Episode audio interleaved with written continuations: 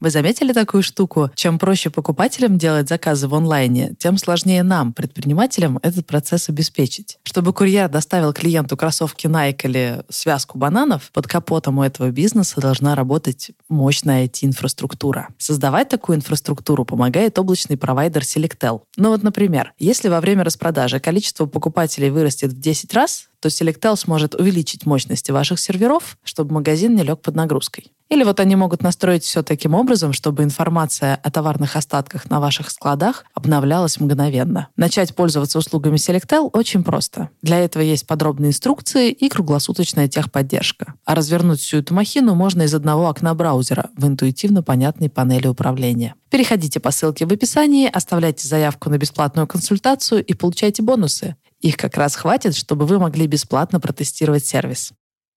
Привет! Это трушный подкаст «Бизнес, роботы, мечты». Здесь мы вчетвером, предприниматели, собираемся, чтобы помочь друг другу. Помочь построить бизнес, который приносит деньги, славу, удовольствие, ну или хотя бы что-то одно.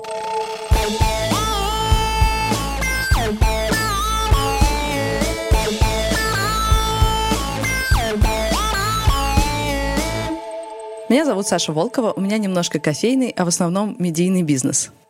И вот мои трое соведущих – Максим Воробьёв, Алексей Войтов и Илья Волков. Всем привет, меня зовут Илья Волков, я один из основателей парфюмерной сети «Библиотека ароматов» и онлайн-платформы «Библиотека шоп». Всем привет, меня зовут Алексей Войтов, я сооснователь международной сети «Суши баров» Капибара. Всем привет, меня зовут Воробьёв Максим.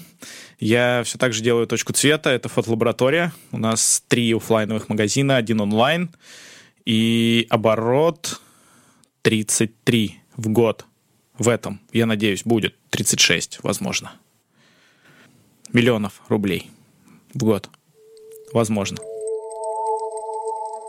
Нам тут пришел коммент по поводу подкаста, хочу вам прочитать. Вообще-то это комментарий к другому нашему подкасту «Заварили», там, где мы берем интервью у разных предпринимателей, но там есть кое-что и про бизнес, роботы, мечты. Короче, слушайте. Знаете, ребята, в первых сезонах «Заварили» было интересно слушать Сашу, ее историю, переживать вместе с ней, и было страшновато, что Саша бросит бизнес и уйдет на работу. Но новый сезон с историями предпринимателей в самых разных невероятных сферах – это еще круче. Герои просто потрясающие, сам подкаст пронизан добром и любовью каждой истории. Браво, спасибо вам. Слушаю с удовольствием, жду новые выпуски. Ой, так приятно все зачитывать. А может, и сама когда-нибудь стану героиней выпуска. Но теперь появилось одно «но». На фоне этого все более яркого и живого канала подкаст «Бизнес, роботы, мечты» теперь смотрится как собрание акционеров или сходка хвостунов-миллионеров. Впрочем, это мое личное восприятие, конечно же. Смайлик, смайлик, смайлик, смайлик. О, как я хотел бы быть хвостуном-миллионером. Слушай, отличный комментарий. Во-первых, он очень добродушный. И мне нравится, что в подкастах более такие добрые комментаторы. Да, вот. В Фейсбуке бы не так написали. Да, да, да. И, возможно, уже где-то написали, мы просто об этом не знаем. Ребята, если что, оставляйте комментарии где-нибудь, где мы можем вас идентифицировать и понять, найти, да. Вот. Но по факту же все правда так, да? Ведь так. Что? Вы не согласны? Ну что, часть подкаста нашего, она реально превратилась в что-то похожее. Но я бы не сказал, что хвостуны миллионеры, хотя со стороны, наверное, более заметно.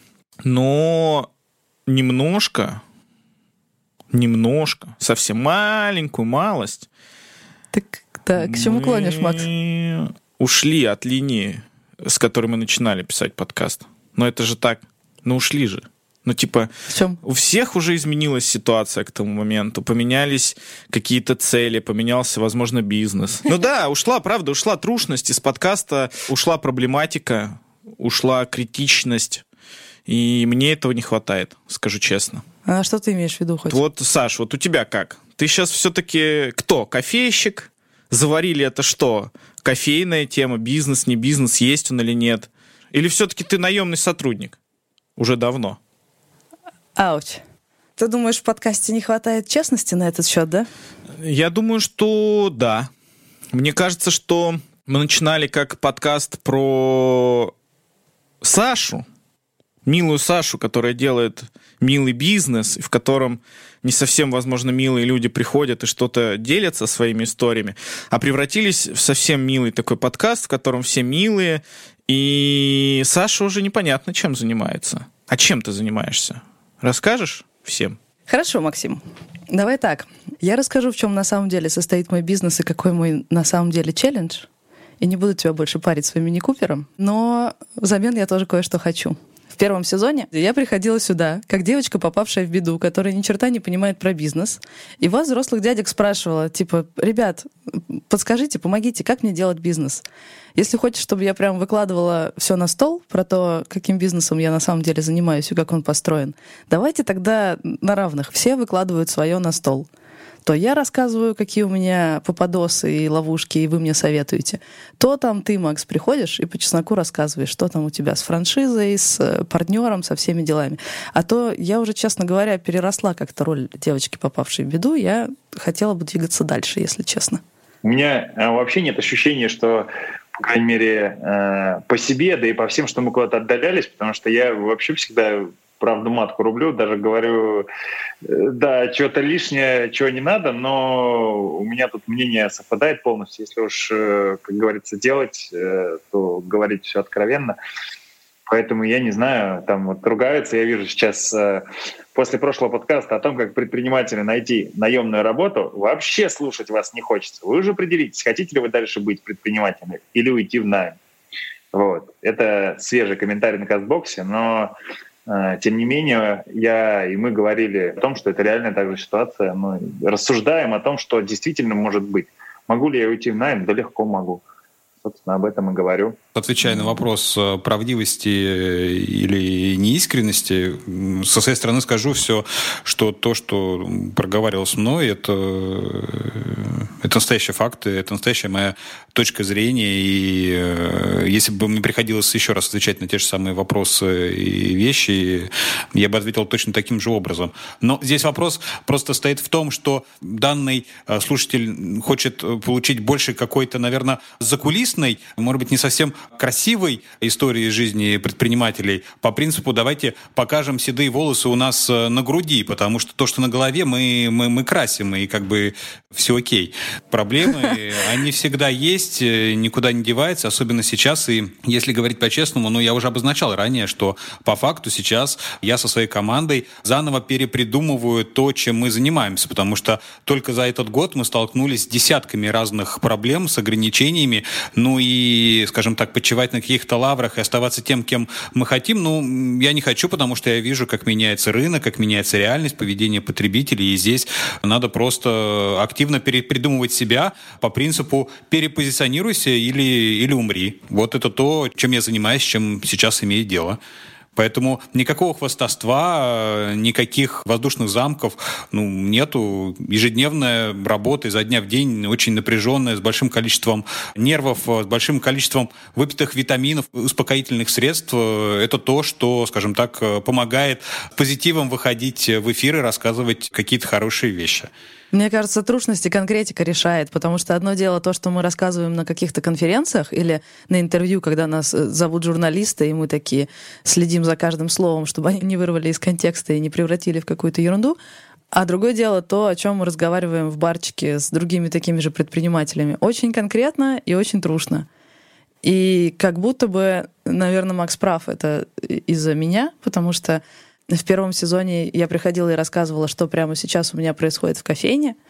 Потом я сама несколько потерялась и стала делать совершенно другой бизнес, но об этом вам прямо не сказала, не рассказала о том, что у меня на самом деле происходит. И вроде стала как-то дотягивать эту историю с кофейным бизнесом, хотя это уже становилось все дальше и дальше от реальности.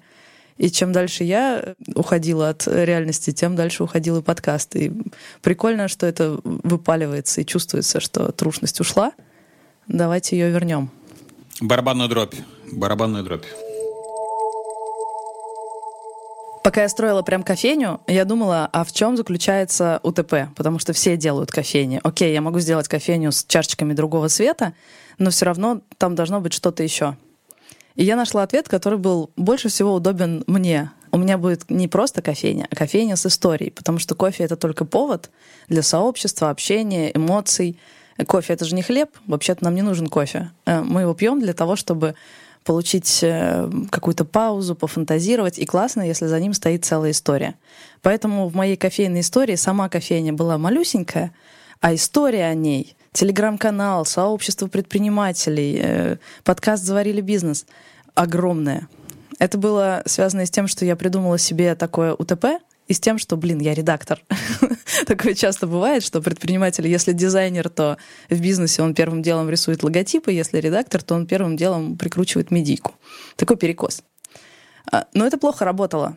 У меня могло быть э, миллион прослушиваний подкаста, при этом только один человек в неделю из слушателей подкаста придет и купит чашку кофе, чем очень э, радует. Я приехала из Казани специально, чтобы купить у тебя чашку кофе, но для экономики это бесполезно, потому что чашка кофе — это по-прежнему всего двести рублей. В кофейном бизнесе решает другое. Это клево, но это не превращается в деньги. То есть ты смотришь на свои публикации в Forbes и эр бэ ка, а потом считаешь, сколько человек купили у тебя кофе. Или все-таки кофе для тебя было не самой главной частью этого. Вот, видимо, этой потому что дальше следующая история. Начался коронавирус, и мне пришлось уйти в онлайн, и это оказалось лучшим временем, потому что теперь те люди, которые слушали подкаст, читали канал, смогли заказывать кофе к себе в любые города, в любые точки Москвы. Потому что если большая медийная история, но кофейня находится в конкретной локации, где-нибудь на парке культуры, даже если обожаешь этот подкаст, но утром ты не поедешь через всю Москву за чашкой кофе в эту кофейню. А вот если ты можешь нажать кнопку в интернете и заказать себе кофе, то ты это просто берешь и делаешь. Поэтому э, онлайновый бизнес попер сразу. Там не было никаких минусов, никаких страданий. Сразу в плюс. Вопрос был только, насколько большой плюс. Но дело в том, что э, параллельно э, происходили еще кое-какие вещи. Сама медийка стала жить своей отдельной жизнью. Если раньше для меня телеграм-канал «Заварили» и подкаст «Заварили бизнес» — это был какой-то бэкстейдж для кофейни, то теперь у меня стали появляться отдельные новые медийные проекты. К нам с Артуром стали приходить э, заказчики и говорить: «Мы хотим рекламу в вашем подкасте», или «Мы хотим, чтобы вы запустили нам отдельный подкаст». И мы такие: «Ну, окей». Прикольно. И вот у нас уже целый пул этих заказчиков, и э, все это начинает походить на компанию. И эта медийная компания намного больше приносит и, и удовольствия, и денег, и славы, чем э, онлайн-магазин кофе. Вау, мы открыли секрет, открывать кофейню тяжело и невыгодно, заниматься рекламой и пиаром. Легко и прибыльно. Ну, Я да. не сказала, что это легко. То есть ты хочешь сказать, что сейчас у тебя кофейня стала тем самым бэкстейджем, которым да. раньше был медийный бизнес? Да, фактически это что-то вроде мерча э, нашего медийного бизнеса. Мы уже с Артуром продумываем, заварили медиа, упаковываем это в э, компанию. И более того, я уже поговорила с Никитой, что, дружище, давай тогда кофейным магазином занимаешься полностью ты, и прибыль с него полностью тебе, а я занимаюсь медийкой, а ты как м- занимаешься мерчом. Очень круто. На самом деле... У меня давно зрело представление, что так все и будет, и оно вроде как реально так и получилось. Но это интересная история. Расскажи, так, и на каком этапе вы сейчас, что вы придумали? Мы такие вот, как это произошло? Вы такие, мы сидели и решили, что все, и мы теперь медийная компания. А какая компания? Ха. Тут сразу куча-куча всяких вопросов. И как мы себя позиционируем, и какие услуги мы предоставляем. И, честно, у меня новостей на еще миллион выпусков, потому что там, начиная с вопросов, а в чем, собственно, бизнес, финмодель, какие услуги мы, в принципе, можем предлагать, как мы можем масштабироваться, как уйти от самозанятости и сделать из этого именно компанию. Там, короче, миллион всяких интересностей. И недавно случилось такой переломный момент. У нас появился продажник, и, кажись, завтра он получит первый гонорар. То есть мы уже не компания из двух самозанятых. И какой гонорар у вас, у вашего продажника? Ну, я, кстати, не знаю. Деньгами занимается Артур, и это та тема, которую я сегодня хотела обсудить. В общем, раньше мы с Артуром были просто двое ребят, которые любят делать подкасты, и да, иногда туда заходят какие-то заказчики, мы получаем какие-то деньги, но в целом мы просто делаем подкасты. А теперь, когда там начался какой-то оборот, мы даже начали привлекать новых людей, у нас появился продажник, это уже похоже на компанию. И я понимаю, что у нас деньги считает только Артур. Я вообще туда носа не сую. Компания зарегистрирована на и пэ Артура, то есть мы все проводим через и пэ Артура. Товарный знак, их два. Один вроде в процессе регистрации на Артура, один уже зареган на меня. Товарный знак «Заварили», но кофейня с правом рекламы. И я такая, блин, надо в этом прибраться, потому что сколько я делала интервью с предпринимателями, миллион раз слышала. Мы не договорились на берегу, поэтому потом разосрались, и все стало плохо. Мы явно на берегу, и сейчас главное не совершить той ошибки, о которой меня так часто предупреждали. Вот я вам это вываливаю, чтобы вы мне посоветовали, во-первых, о каких именно вещах надо договориться на берегу. Может, расскажете истории, где вы что-то не предусмотрели или предусмотрели, но все равно куда-то попали в факап. И какие бумажки подписать? У меня ситуация такая же, как у Саши с Артуром, только все на меня оформлено. Везде и ИП Войтов, и Войтов. Я вам больше скажу, я семь лет уже занимаюсь бизнесом, и семь лет я слышу историю, что говорят, что где-то на берегу нужно подписать какие-то бумажки, и я каждый раз разговариваю со всеми своими друзьями-предпринимателями, они такие, у меня другая история, короче. И ни у кого на самом деле нету нормально оформленных договоров и всего остального. Но это только начало, действительно, пока оформлено на меня. Но у меня была история серьезного расхода. Я, наоборот, всегда слышал про то, что я расстался с партнером, я лишился там э, доли, вот мы там ругались. Я все время думал, что это какая-то неправда. Просто это люди злые или у них что-то идет не так. У нас же прекрасное братство друзей. И вот как раз-таки в этой весной а, у нас был а, партнер-инвестор, с которым у нас не было этих самых бумажек никаких. А, мы считали, что их не нужно заключать. Все было оформлено как раз-таки на меня. Вот, меня это, конечно же, устраивало, остальных вроде бы тоже. А, и а, он был наш друг и все прочее. И мы на берегу сели в Капибаре, договорились обо всем, о долях договорились, о зонах ответственности, обо всем, обо всем. И после этого мы пустились работать. Все прекрасно у нас работало, все было окей, но в один момент что-то пошло не так. А именно в тот момент, когда мы с моим партнером решили послушать камеры. И когда мы послушали камеру, услышали, что наш инвестор собирается совершить диверсию, а именно открыть свою сетку, конкурирующую, и забрать у нас там интеллектуальные ценности, и не только. Вот, и в тот момент мы, конечно же, к нему пришли и сказали, послушай, вот мы договаривались так и так и так и так, он говорит, а ни о чем мы не договаривались, где договор, где та самая бумажка? И вот этой самой бумажки у нас не было, поэтому мы больно и мучительно на протяжении двух месяцев вели переговоры о выходе, не выходе, выкупе, не выкупе. И тоже никто не знал, как выкупать, за какие деньги выкупать, на каких условиях и так далее. Мы, конечно же, разошлись, мы все-таки купили э, бизнес, получается, ту долю у инвестора, которую должны были ему. И с тех пор мы составляем бумажки со всеми партнерами. С новым инвестором мы подписали инвестиционное соглашение, и как раз-таки после этого инвестиционного соглашения мы с моими партнерами, с Покопибари, с которыми мы уже работаем пять лет, сейчас прямо готовим вот это большое объемное соглашение и все приводим в порядок. Поэтому бумажка есть и бумажка нужна обязательно. Я даже процитирую, что сказал наш инвестор. Представляете, просто на камеру мы слышим, как наш партнер и друг говорит, я через пару месяцев здесь напротив открою, они пусть себе в ногу выстрелят. Вот, э, как говорится, вам трушные истории хотели, ну, тогда, получите. Макс, ты, у тебя две ИПхи. Да, у нас две ИПхи, и у нас на самом деле все очень...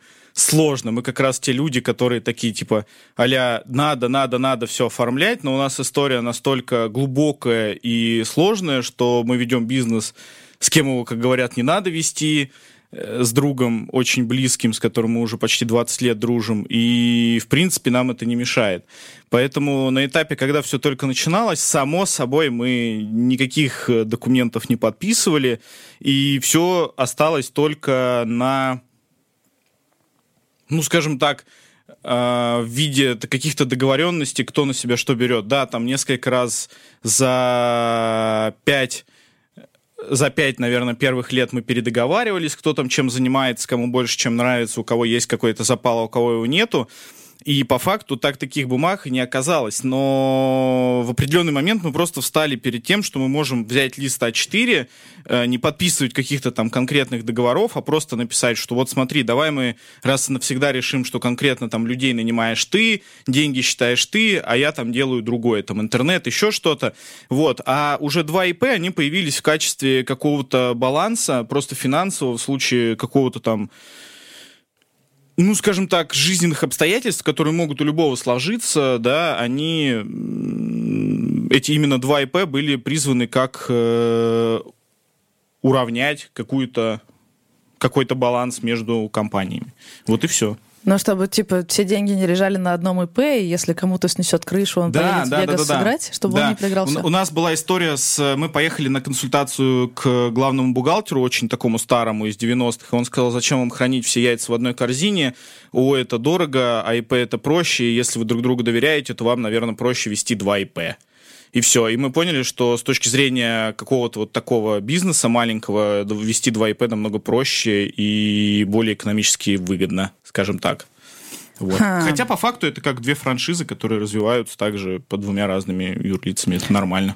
Слушай, с этими договоренностями еще такая беда, что у тебя же свои представления меняются, и, честно говоря, если у меня не зафиксирована какая-то договоренность, то я могу ее задним числом перепридумать, я могу ее забыть, я могу начать относиться к этой договоренности совершенно по-другому. То есть, э, если это просто договоренность на словах, то это просто разговор двух людей, находящихся прямо здесь сейчас, вот в этой ситуации, в этом состоянии. Через год состояние и ситуация совершенно другая, и этот разговор уже не имеет смысла. А вот если у вас подписана бумажка, то это становится правилами игры.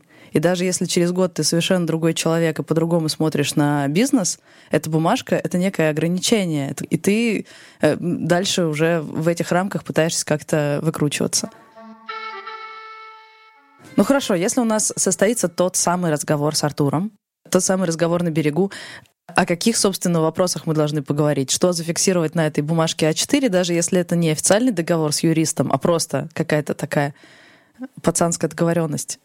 Какие вопросы мне надо задать Артуру, чтобы удостовериться, что он видит реальность так же, как я, что э, он берет на себя какую-то ответственность? Ну, например, Артур, я правильно понимаю, что мы делаем подкасты вместе и медиапроекты, и никто из нас не идет делать э, с э, другими медиакомпаниями? Или, или что? Или, Артур, я правильно понимаю, что ты не уйдешь, э, как у Лёши, через дорогу открывать другую подобную компанию?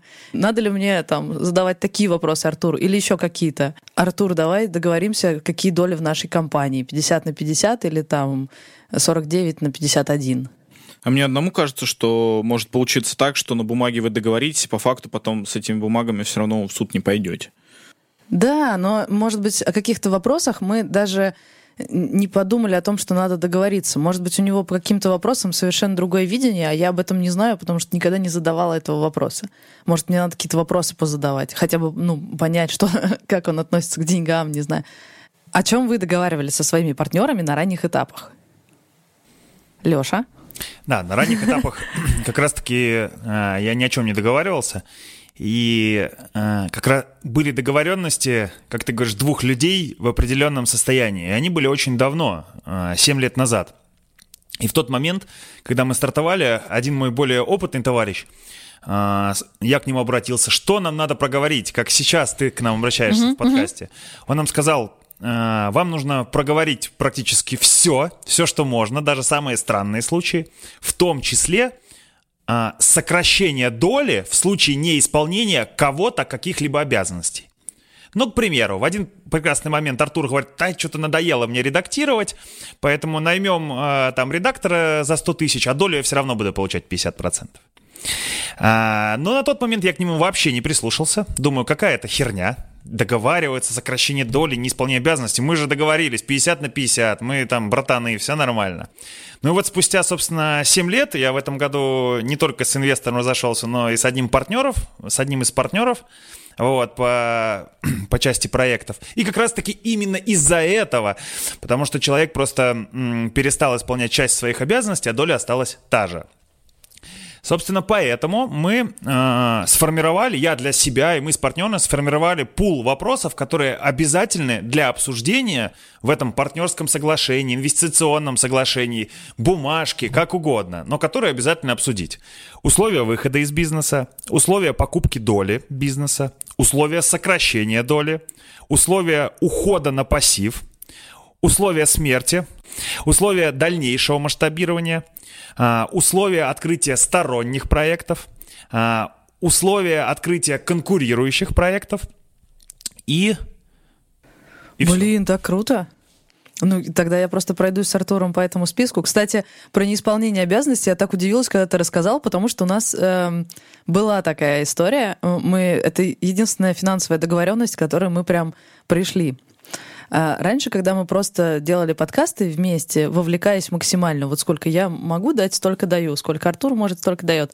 Все просто, нам приходит какой-то, какая-то сумма, мы ее делим пополам. Но потом стало понятно, что у меня есть не только подкастерская история, у Артура может быть что-то стороннее, ну, от личной жизни до любых других проектов. И как нам это регулировать, чтобы ни один из нас не почувствовал себя ущемленным? Типа, я тут работаю много, ты мало, а получаем пятьдесят на пятьдесят. И тогда мы выделили какие-то ставки, то есть какие-то профессии. Есть редактор, есть ведущий, есть продюсер.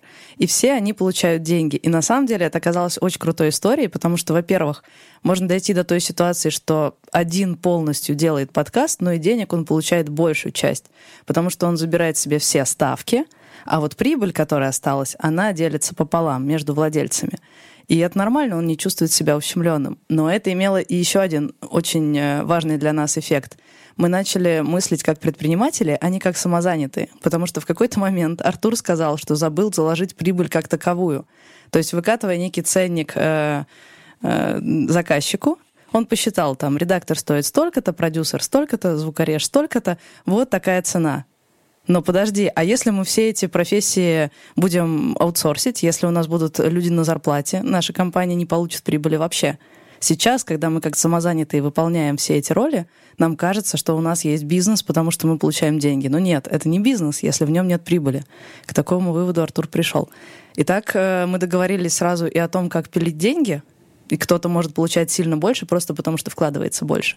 И это как будто заложило основу для делегирования, потому что теперь в каждом проекте у нас предусмотрены ставки для редактора, звукорежа, и мы их можем нанимать. Да, но мне кажется, что это не будет работать все равно. Вот у нас, когда мы только начинали, была такая ситуация, что мы по-разному, разное количество денег вкладывали с партнером, и именно отсюда мы считали долю. Ну, то есть, чем больше ты вложил денег в бизнес, тем больше у тебя и выше доля.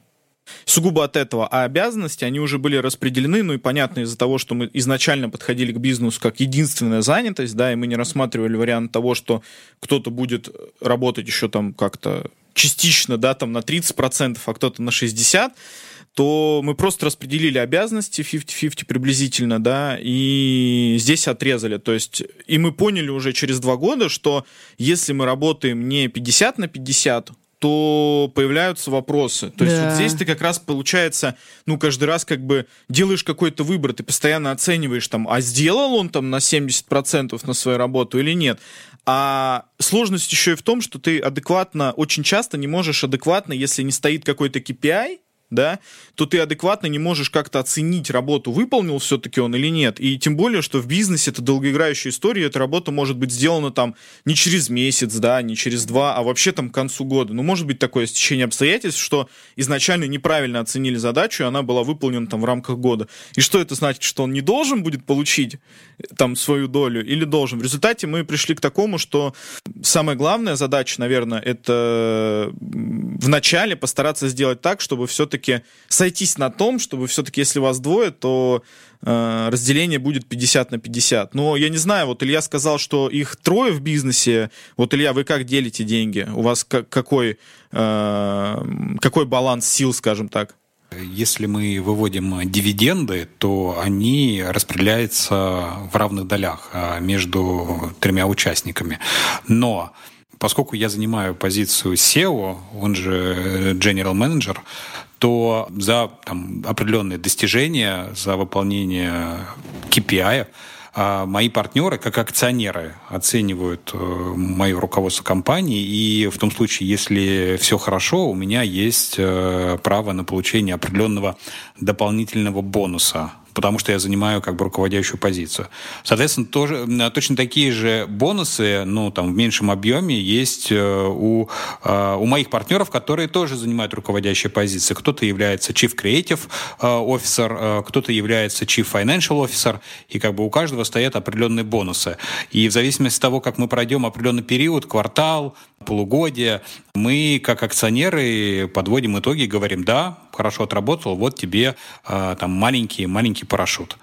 Но это, скажем так, идет отдельно от дивидендов, которые, как я сказал ранее, делятся в равных долях. Вот, поэтому мы как бы не, не смешиваем здесь роли. Мы не смешиваем здесь роли. У нас есть как бы роли акционеров, поэтому дивиденды в равных пропорциях шерятся.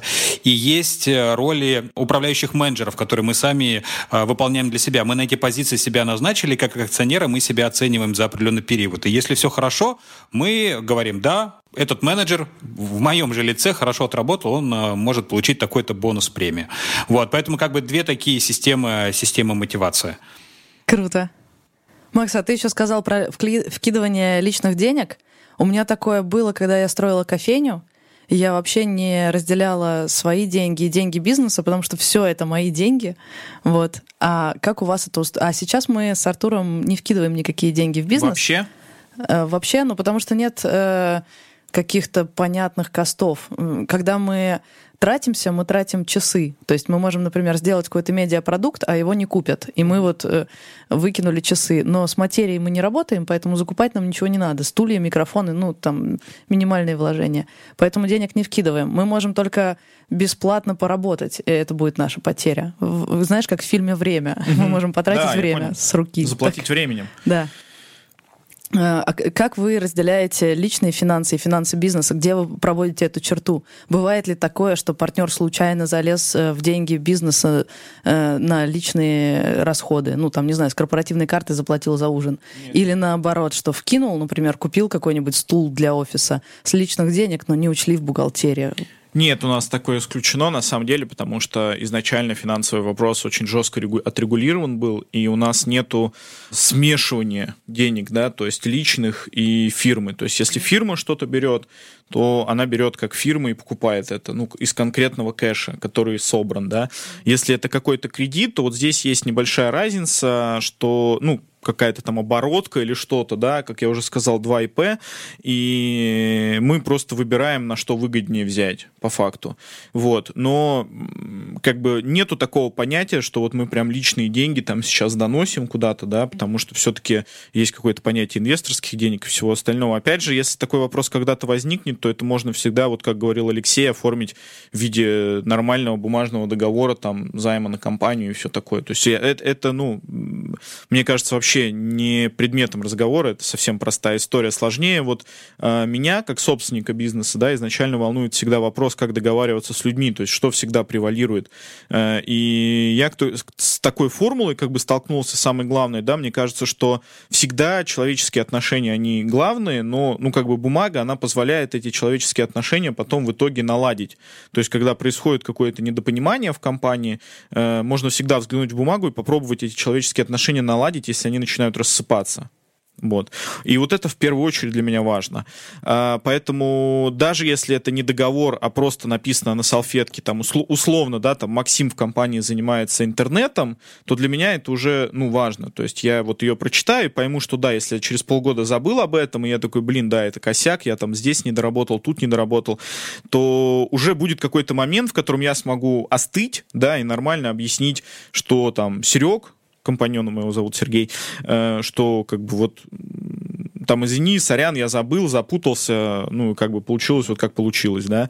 Или в какой-то момент я могу ему нормально объяснить через призму этой бумажки, что смотри, чувак, ты должен за это был отвечать, да, вот мы с тобой там на салфетке расписали, и мне кажется, что это будет более веским основанием с его стороны мне поверить и согласиться с моей позицией. Вот, и мне кажется, именно для этого нужна бумажка. Не стоит заменять человеческие отношения, да, вот именно вот эту вот э, моральную часть вопроса, да, бумагами. Потому что иногда многие так говорят, что подписали и все, типа, это самое главное. Нет, вы не пойдете в суд через полгода в случае чего. То есть в любом случае суд это будет уже что-то там последнее, крайнее. Вот. И важен здесь, опять же, как и во всех вещах, важен вот этот баланс. Бумажка должна быть, но она балансирует с человеческими отношениями. В этот момент у Лёши отключился микрофон, но, к счастью, у нас сохранилась запись зума. Конечно, она звучит не так классно, поэтому простите за доставленные страдания. Мы продолжаем бизнес втроем. По некоторым проектам, как говорил, разошлись, по некоторым продолжаем втроем. И начинали мы втроем бандой друзей. И я исполнял роль бухгалтера, хуйного бухгалтера. Вот. Деньги мы хранили в... Отчеты собирали в пакетиках целлофановых, и я их складывал у себя дома в коробке из-под Nike. Вот. Но иногда, когда мне денег не хватало, деньги мы не особо разделяли, так как они лежат у меня, мне что-то не хватает там, на кроссовки или на видеокарту, я увлекаюсь видеоиграми. Ага. Я из коробочки-то тяганул и потом, думаю, доложу. Но на тот момент я был даже не вел там ни CoinKeeper, ни MoneyPro, ничего остального, поэтому я иногда забывал про эти деньги. И потом, когда мы подводили, в общем-то, финал э, и должны были поделить деньги на троих, распилить все, что, все то, что осталось в коробке после выплаты дивидендов. Такой элементарный пи эн эль получался, коробочный. Вот, денег не хватало. Ну, и я говорил, я честно забывал, говорил, братцы, ну как есть, ну что я могу сделать? И потом, через полгода, когда я когда-нибудь эти деньги все-таки где-нибудь отложил, откро... летнюю куртку одеваешь или зимнюю, а там во внутреннем кармашке сорокетик. И ты думаешь, бляха, это мои бабки или бабки компании?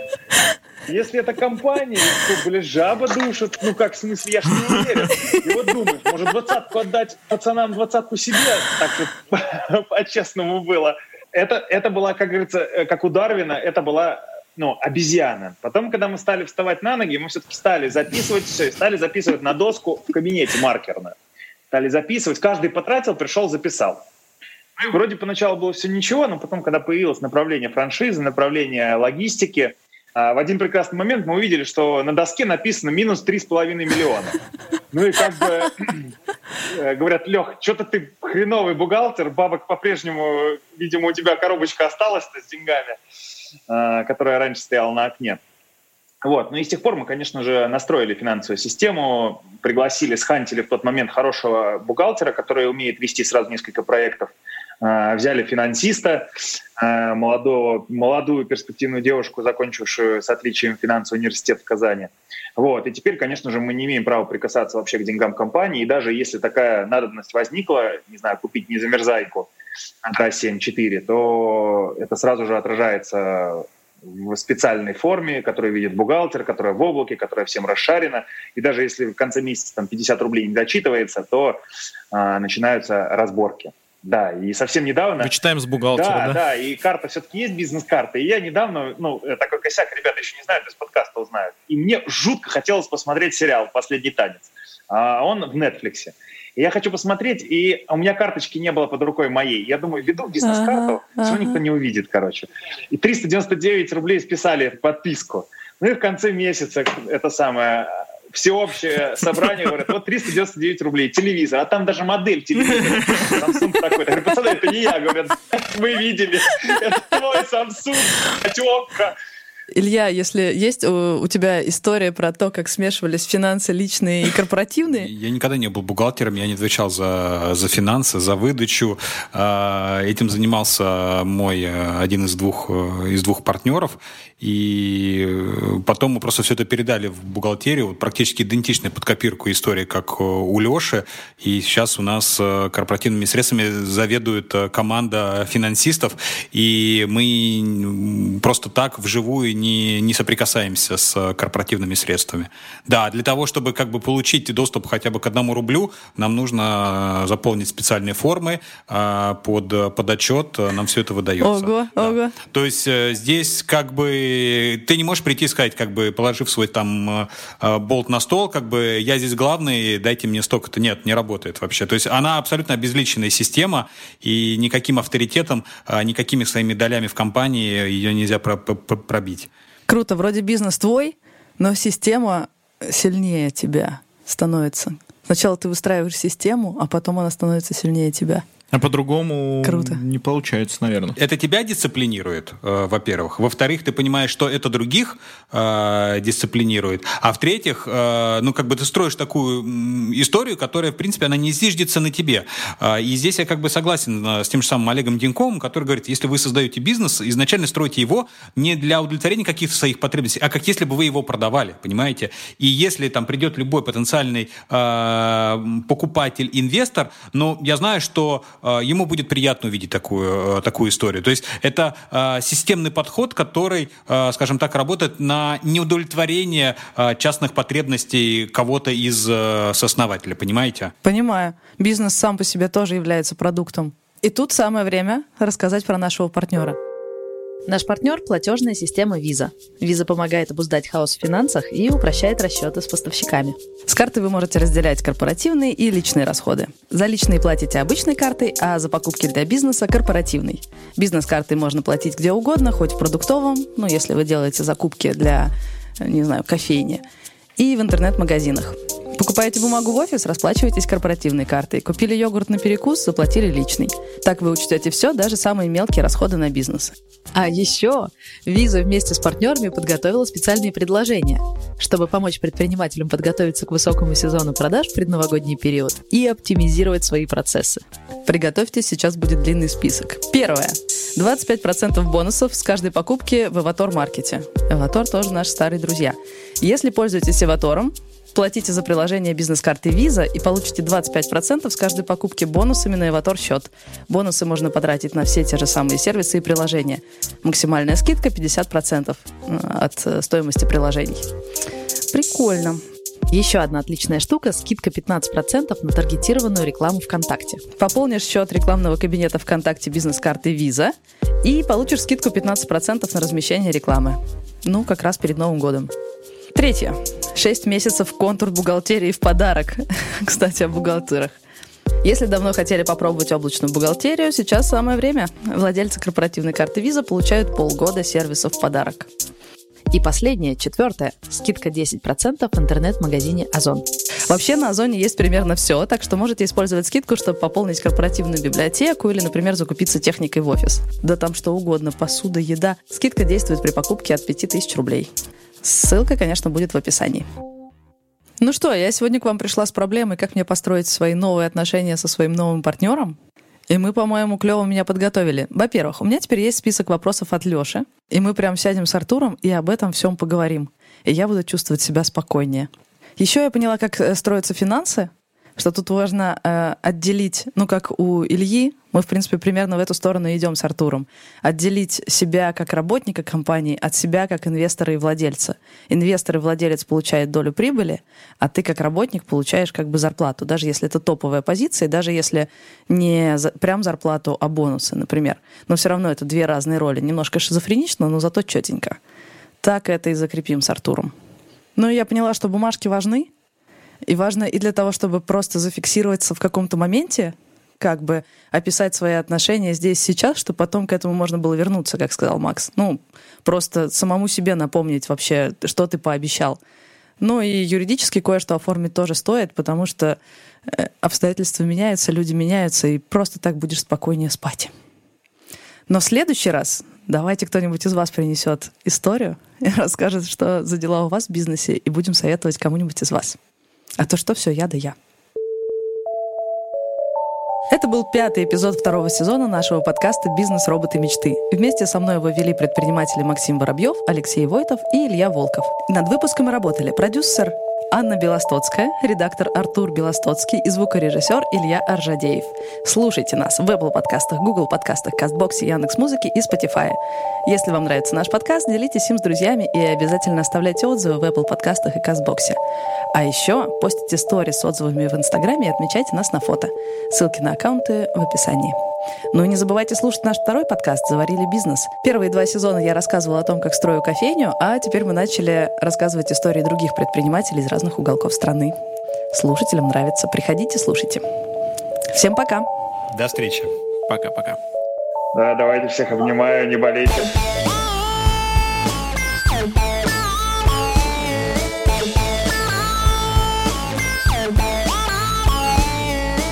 Ну что ж, я сюда пришла с проблемой, как мне построить отношения с моим новым партнером. Его как раз сейчас нету, Саш, да, давай, сейчас перетрем. Да уж, откровение. Если бы у нас был видео-подкаст, я бы показал, что я без штанов сижу. Вы же меня в этом подозреваете. Вот.